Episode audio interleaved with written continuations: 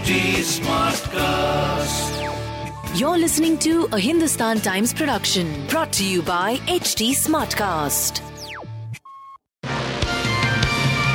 Hello, these are the top news for the day.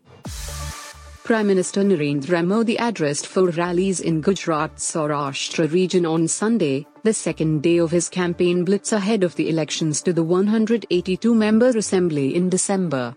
While the PM urged people to turn up in huge numbers to take part in the Festival of Democracy, a common theme through his addresses was the development of the state in 27 years of the Bharatiya Janata Party's rule.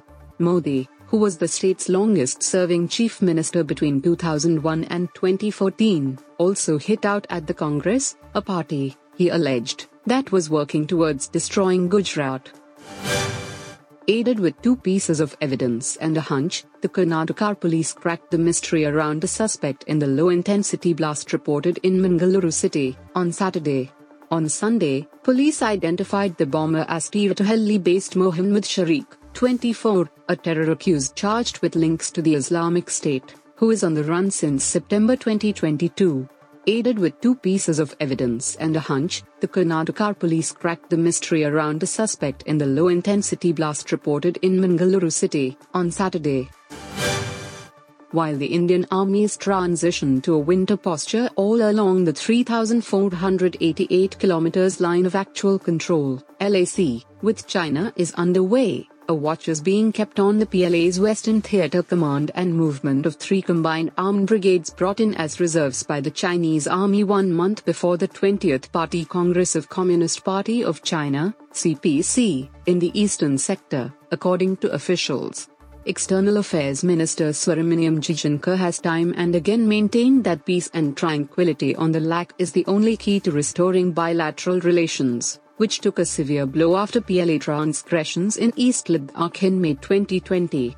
On November 12, Indian Army Chief General Manoj Pandey publicly made it clear that there was unabated infrastructure development by China all along the LAC and there was no significant reduction of PLA troops in occupied Aksai and in Ladakh.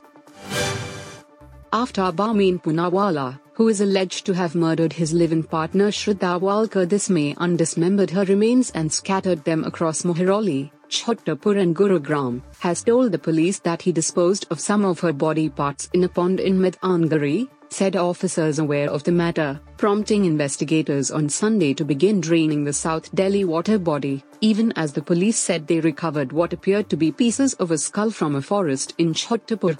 The bones will be sent for forensic tests to ascertain if they are of human origin and belong to Walkar, said officers aware of the matter. Team India gave a crushing defeat to hosts New Zealand by 65 runs in the second T20I match on Sunday. Batting first, the men in blue scored 191 sixths in 20 overs and in reply, the Kiwis got bowled out 126 tenths in 18.5 overs. Two heroes emerged for India in the emphatic win. One was player of the match Suryakumar Yadav who notched up his second T20I century, scoring an explosive 111 runs off 51 balls at an incredible strike rate of 217.65. The other brilliant performer was all-rounder Deepak Hooda who scalped 4 wickets for just 10 runs in his 2.5 overs. India is on its way to becoming a global content hub, Union Information and Broadcasting Minister Anurag Thakur said on Sunday, at the launch of the International Film Festival of India, IFFI, in Panaji. The 53rd edition of IFFI is scheduled to conclude on November 28. The festival has returned in a full fledged format after three years owing to the COVID 19 pandemic.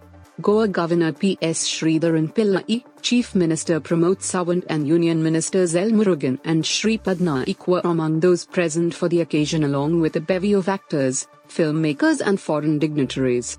International Film Festival of India, IFFI, has become a platform for film directors from all over the world to showcase their work. I am sure India will become a global content hub, be it for co-production, post-production, film shooting and also for the technology partners, said Thakur. You were listening to the HT Daily News Wrap, a beta production brought to you by HT Smartcast. Please give us feedback on Instagram, Twitter, and Facebook at HT Smartcast or via email to podcasts at hindustantimes.com. Until next time. This was a Hindustan Times production brought to you by HT Smartcast. Smartcast.